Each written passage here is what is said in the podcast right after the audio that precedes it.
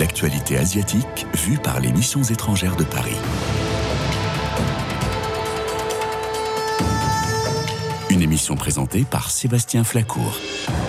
Sviatoy à la rencontre des chrétiens des steppes, chapitre 2. Sviatoy, qui vient d'un mot russe qui signifiait saint, c'est aussi le mot flambeau d'Anna Robesson et de Diane Anglès, qui reviennent nous parler de leur pèlerinage en Asie centrale que vous aviez découvert, chers auditeurs, au cours d'une précédente émission. Alors que la dernière fois nous avions parlé de leur voyage, de leur rencontre là-bas, nous allons tenter aujourd'hui de parler plus précisément de leur quotidien sur place et nous essaierons d'en apprendre plus sur la situation de l'Église et des communautés chrétiennes dans ces cinq pays en ce temps. Diane et Anna, vous avez décidé de partir neuf mois à la rencontre des chrétiens des steppes, soutenus par les œuvres pontificales missionnaires, dans une démarche de pèlerinage. Diane et Anna, bonjour. Bonjour. Merci d'être avec nous pour ce deuxième chapitre autour de votre pèlerinage. On commencera tout de suite par euh, une question. Euh, concrètement, comment euh, s'est passé votre pèlerinage là-bas? Comment vous étiez accueillis dans les communautés? Qu'est-ce que vous y faisiez? Dites-nous tout. Alors, on est vraiment parti à la rencontre des chrétiens. Et donc, on avait vraiment la volonté de visiter autant de paroisses que possible. donc en fait au Kazakhstan, on n'a on pas fait toutes les paroisses, mais presque toutes. Et sinon, dans les quatre autres pays, on a vu toutes les paroisses. Et donc, on allait de paroisse en paroisse. Je pense qu'en moyenne, euh, on changeait euh, d'endroit une fois par semaine. Euh, et bah voilà, on, on a eu un quotidien euh, de pèlerinage, donc avec un aspect spirituel euh, très important, euh, de, de messe tous les jours, de chapelet, de de complis, etc. de beaucoup de conversations avec les curés de paroisse, les, religieux, religieuses missionnaires, qui nous ont vraiment enrichis et, et renforcés dans, dans, notre foi, dans notre compréhension de la mission en général même un aspect de service aussi, euh, parce qu'on on arrivait, en fait, euh, ça a été très facile d'aller de, de, de, paroisse en paroisse, parce que vu que la communauté est très petite, tout le monde se connaît. Euh, donc, bah voilà, une fois dans une paroisse, on disait on, on aimerait aller à tel endroit, ou alors est-ce que vous savez quelle paroisse serait disponible pour nous accueillir? Hop, on écrivait un petit WhatsApp et, et on arrivait au quotidien, on a rendu, je pense, euh, tous les services euh, possibles et imaginables de s'occuper des enfants, de, faire la cuisine, faire du ménage, mais surtout de, chanter à la messe, de chanter juste. Ça a été un, grand, grand service pour toutes ces paroisses avec qui sont des, des messes qui sont animées par des, des petites grand-mères à la voix chevrotante. Euh, et donc, quand ils, nous, juste de chanter le psaume à deux voix, oh là, ça, ils étaient trop contents. Donc, je pense que c'est un des services qu'on a le plus rendu. Euh, et voilà. Et puis après, euh, de, un aspect d'aventure, de, de baroud entre, entre chaque ville. Ça a été beaucoup de temps de passage de frontières. Il fallait que qu'on passe des frontières à peu près tous les 30 jours, donc des, des heures et des heures de, de train, de taxi collectif, de bus. Euh, euh, et de, de, ouais, ouais, de, voyage euh, sac à dos quoi que qu'on aime beaucoup. Et c'est aussi pour ça qu'on est parti. Souvent quand on raconte ça les gens nous disent oh là là vous êtes courageuse alors que nous c'est ça qu'on aime trop se trouver en galère dans des taxis bondés c'est ou dans des trains avec des petites grand-mères on aime trop. Pour rappel, Diane et Anna sont partis au Kazakhstan, au Kyrgyzstan, au Tadjikistan, au Turkménistan, en Ouzbékistan, je ne suis pas trompé. Euh, et, Diane, est-ce que vous pouvez alors nous dire un peu comment vous étiez accueillis euh, là-bas? Alors en fait, c'était, euh, on se heurtait toujours, enfin toujours à la même difficulté de d'annoncer notre arrivée. Donc souvent, on avait le prêtre au téléphone qui, qui comprenait à juste titre, qui comprenaient souvent pas bien au début quel était l'objet de notre venue, pourquoi on venait. Donc euh, nous on, disait qu'on on avait fait bah, déjà telle ou telle paroisse, on avait rencontré l'évêque, voilà. Donc on, annonçait qu'on n'était pas là en touriste et qu'on avait quand même contacté les bonnes personnes et qu'on venait pour rencontrer les paroissiens, pour, euh, euh, pour prier avec eux. voilà, donc pas grand chose de concret en fait. Et puis c'était la même chose pour, euh, pour mes parents, par exemple, pour euh, nos parents, de leur expliquer au tout début le, la démarche. C'était un peu compliqué parce que je pense que même nous, on n'était pas on est parti avec un sac vide, un peu. On est parti avec un sac vide à remplir et on ne savait pas tellement de quoi il serait rempli, mais on était confiante sur le fait qu'il fallait qu'on parte. Et du coup, euh, c'était vraiment euh, une expérience incroyable de se rendre compte petit à petit euh, que nos discussions et nos rencontres avec, par exemple, les prêtres, qui donc étaient ceux qui nous accueillaient, au, fil des discussions, on comprenait mutuellement pourquoi on était là et, eux comprenaient ce qu'ils pouvaient faire de nous.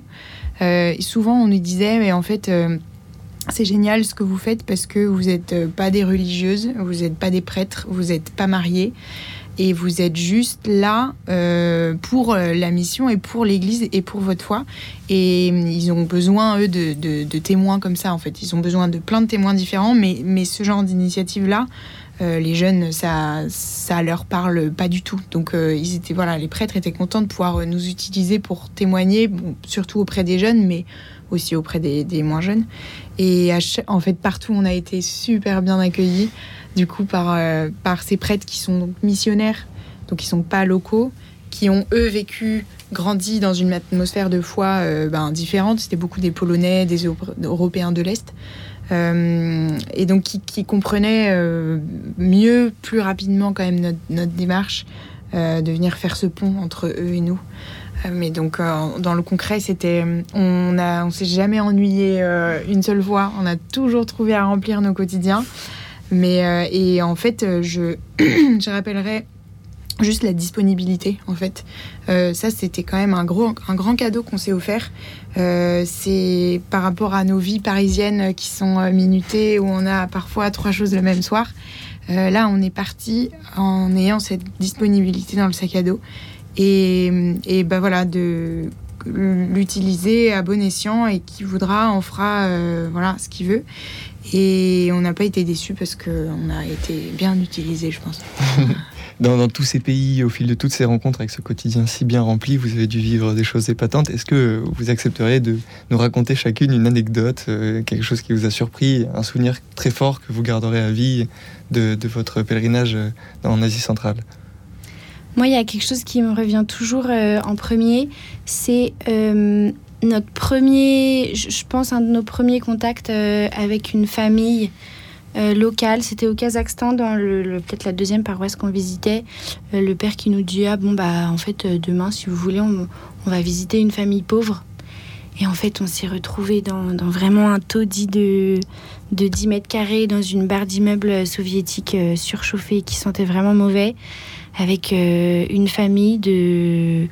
une maman, un papa euh, qui était le père de seul des enfants sur cinq enfants et un, chien dans, je pense, 15 mètres carrés, je crois. Euh, et on est vraiment. Euh, le, prêtre nous a demandé, quand il a vu qu'on avait un, bon contact avec les enfants, il nous a dit Vous pensez qu'on pourrait les inviter à la paroisse Et on les invitait pour une journée, une nuit nous, c'était pas grand chose, on a l'habitude de faire ça. Bon. Et en fait, de, voir à quel point c'était un cadeau pour ces enfants qui, oh, qui sentaient mauvais, euh, qui, qui vivaient vraiment la vraie pauvreté. Euh, la misère en fait la pauvreté bon matérielle mais aussi euh, bon spirituelle de en fait des enfants qui, qui ont poussé comme des mauvaises herbes qui n'ont pas été éduqués, euh, si ce n'est avec euh, des téléphones, quoi, qu'on leur met dans les mains pour qu'ils pour qu'ils se taisent. Euh, et ça, moi, ça m'a vraiment marqué parce que ça a été le, contact avec cette pauvreté-là, ça a été un vrai fil conducteur. On a vu ces, ces mêmes familles vraiment de partout. C'est un vrai brisqueur de voir ces enfants qui qui, qui, qui sont pas éduqués en fait euh, mais euh, c'est un des premiers apostolats, euh, quand, quand les missionnaires arrivent, ils s'occupent des enfants. Et puis en fait, ils, se rendent compte que ben, il faut éduquer les enfants, puis il faut éduquer les parents aussi. et ça, c'est quelque chose qui m'a beaucoup marqué. Vous puisiez dans les réserves du scoutisme. Ah, tout à fait. Alors là, ouais, ouais. Exactement. Et alors moi, J'aime bien raconter euh, les, les, messes avec le père Yossif. Père Yossif, c'est un Kazakh qui est en service au Kyrgyzstan. Euh, et c'était un, un, petit peu une boucle qui, qui s'est bouclée parce que c'est des messes qu'on avait aussi vécues en Russie. Et le père Yossif, en fait, on le voit pas à la paroisse de la capitale parce qu'il est tous les jours dans sa voiture un peu pourrie et il sillonne les petits villages pour aller célébrer des, messes tous les jours dans des familles pauvres qui peuvent pas se déplacer.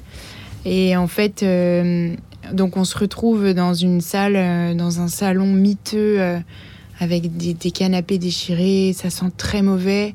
Et puis souvent, la famille chez qui on est a rameuté quelques voisins ou quelques cousins qui sont là pour euh, la messe.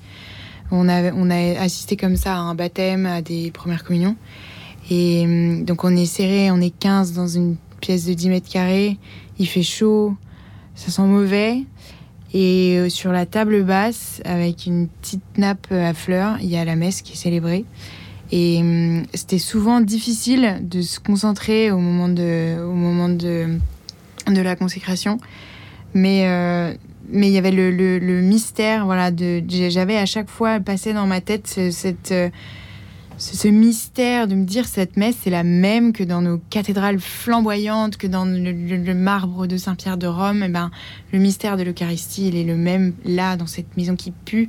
Et vraiment, c'est, enfin, ça venait accomplir notre, euh, notre venue ici, de dire bah, l'Église universelle, en fait, c'est le Christ qui est là dans cette maison comme il est là dans une cathédrale chez moi.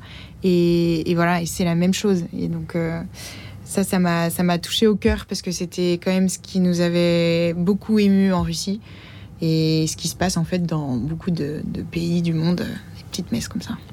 Merci Yann et Anna, vous revenez de neuf mois passés en Asie centrale en pèlerinage à rencontrer les communautés chrétiennes dans ces pays des steppes et vous avez eu la gentillesse de nous envoyer un, enregistrement d'un chant de Noël orthodoxe euh, chanté par vos soins que nous allons écouter tout de suite.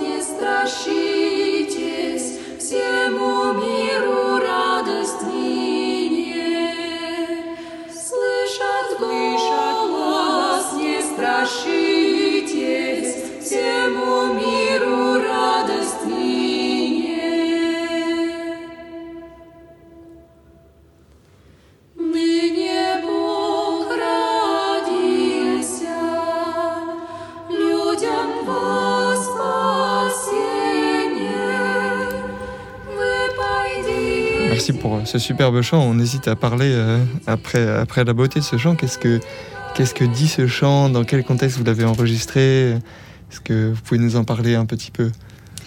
Euh, c'est un chant de Noël euh, qu'on aime beaucoup, bon déjà par sa, mélodie qui est, qui est trop belle et, que, et par ses paroles. Euh, c'est Etanoch Sviataya, ça veut dire c'est la nuit sainte. C'est un récit euh, très simple de, Noël, euh, de, des, gens, des anges qui appellent les bergers à courir, venez vite. et moi, mon, couplet préféré, c'est le dernier qui parle de, de l'immense humilité. venez tous à courir, admirer, vous, vous recueillir devant l'immense humilité.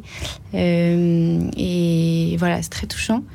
Euh, c'est un chant donc euh, orthodoxe, très traditionnel qu'on a beaucoup chanté dans les paroisses catholiques aussi.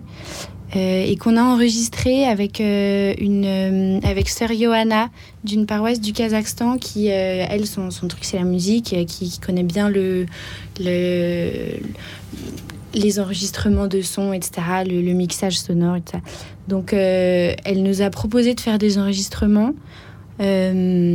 Euh, et, c'était, euh, c'était vraiment d'avoir gardé ce souvenir concret-là, c'est assez impérissable. et puis de chanter avec elle, c'était un grand, un grand cadeau.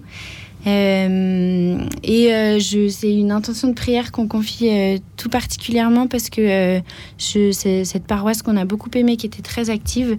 Il y avait donc cette sœur Johanna, elle est, elle est partie ce week-end là, tout, tout, juste en, septembre. La mission s'est terminée parce qu'elle était toute seule et qu'il n'y a, pas d'autres sœurs de sa communauté qui, peut venir la soutenir. Et ça a été, c'est une grande douleur, une grande, une grande frustration aussi donc euh, voilà, on, confie cette intention de prière tout particulièrement. Et au, moment de dire cela, je viens de surprendre Diane en train de nous filmer dans le studio pour l'envoyer à Sergio Anna. L'autre consolation, à elle évidemment. Diane et, Anna, vous, vous, ressortez de ce voyage enrichissant de, connaissances et de foi. Euh, vous racontez tout cela sur votre site internet sbiatoy.fr euh, que j'invite nos auditeurs à consulter, parce qu'il y a beaucoup de documentation sur le pèlerinage de, nos deux héroïnes. Euh, écoutez, est-ce que vous pouvez nous décrire la, réalité de l'Église dans ces pays? Vous, vous, avez l'air de dire que l'unité fait la force et qu'il s'agit plutôt de chrétiens que de catholiques. Qu'est-ce qu'il en est? Euh, alors, bah, c'est aussi ce qu'on va essayer de raconter un petit peu dans notre documentaire, mais euh, en fait, l'Église euh, catholique renaît, mais l'Église même chrétienne renaît de ses cendres dans ces, pays d'ex-Union du RSS, d'ex-Union soviétique. c'est des paroisses qui ont 30 ans, qui ont été les, les, missions donc les, missions d'évangélisation de chaque pays ont été confiées par Jean-Paul II à des communautés très rapidement après la chute de l'URSS.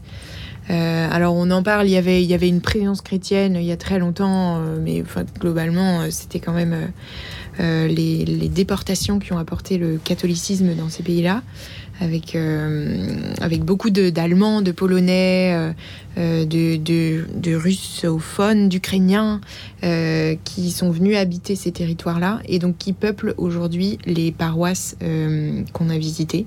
Donc c'est beaucoup de blancs. Et donc les messes, les missels, les prières sont en russe.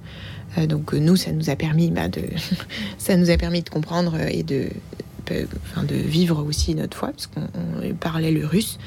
Euh, mais le défi euh, de cette église, de cette évangélisation, euh, qui va prendre des dizaines d'années, et les missionnaires le savent, c'est de, venir s'immiscer dans les populations locales euh, parce qu'aujourd'hui, euh, donc euh, baigné dans une culture musulmane, la hum, conversion est synonyme de trahison, de trahison de son sang, de sa culture, de sa famille.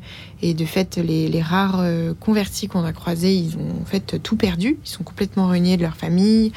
leurs parents ont le droit de les tuer. Enfin voilà, c'est et, donc il y a très peu, il y a très peu de locaux, d'autochtones euh, convertis. Euh, et il y a, enfin, parce que aussi ils n'ont pas accès à la parole de Dieu, parce que les missels sont très peu euh, traduits en langue locale. Il y a, y a très peu de prêtres locaux à chaque fois. Et donc à chaque fois, ce sont des, des personnes qui ont pu parler le russe depuis le début de leur vie. Mmh. Euh, donc il y a quand même une fracture. Et je pense que aujourd'hui, la mission, elle est plutôt à construire des paroisses solides, à venir euh, voilà solidifier l'éducation aux valeurs chrétiennes des, des, paroissiens, des enfants, comme on l'a dit, euh, venir bah, éduquer les parents. Euh, et donc les prêtres ont là-dessus beaucoup de difficultés parce qu'ils ont, ils, doivent s'attaquer à l'éducation euh, vraiment euh, familiale, quoi, au-delà du catéchisme, avec des, des des fidèles qui manquent énormément de, témoins en fait. Ils savent pas ce que c'est qu'une famille chrétienne, des, familles sur les bancs de l'église. Pendant neuf mois, on en a croisé trois. Mmh. Une vraie famille avec des enfants et des parents qui vont à la messe ensemble. Euh, donc voilà, c'est des c'est des paroisses, des fidèles qui sont pas encore conscients de la force de leur foi et qui ont besoin d'une, bah, je dirais, de, de double énergie pour la pour l'assumer cette foi dans une dans un bassin euh, musulman euh, puis culturel très fort.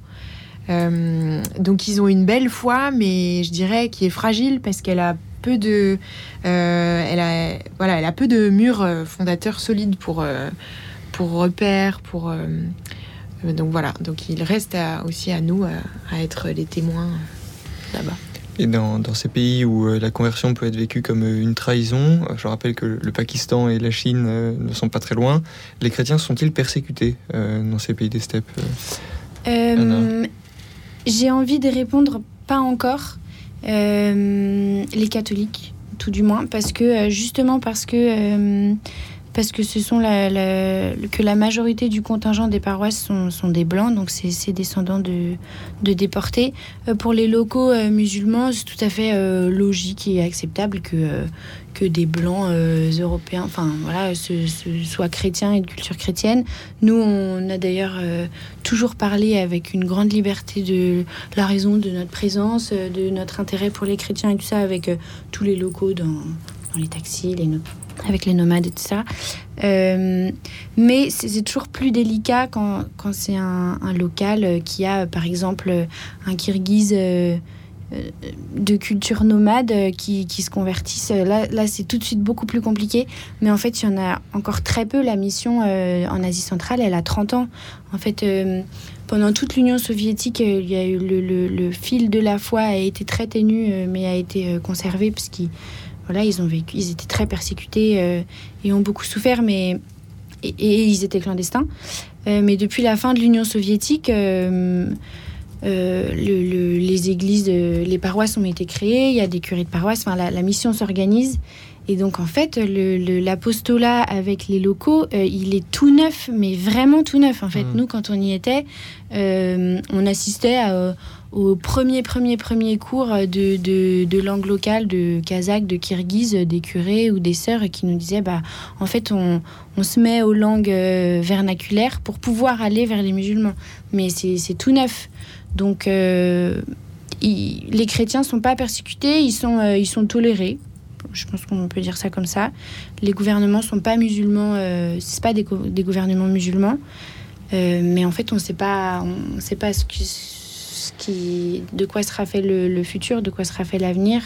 Euh, voilà, euh, c'est des pays voisins de, de la Chine, du Pakistan, mais de l'Afghanistan aussi. Donc euh, il y, a une, une, menace d'extrémisme islamique qui est là et qui est latente quand même. Mm. Donc pour l'instant, il n'y a pas de cas de persécution, mais on ne sait pas de quoi sera fait le futur. Et autour de ce fil de la foi, est-ce qu'il y a des liens entre l'Église de France et les églises nazies?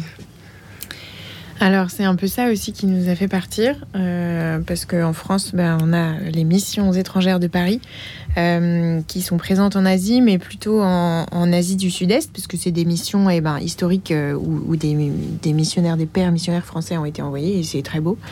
mais ils sont pas du tout présents en, en Asie centrale, parce qu'aucune communauté française y a été invitée, à l'exception des béatitudes qui sont présents au Kazakhstan, dans le nord du Kazakhstan depuis 20 ans, 25 ans.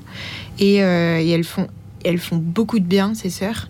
Elles sont super. Elles ont une paroisse qui est sans doute la plus rayonnante de toute l'Asie centrale. Euh, mais, mais sinon, il n'y a vraiment aucun lien euh, entre eux et nous.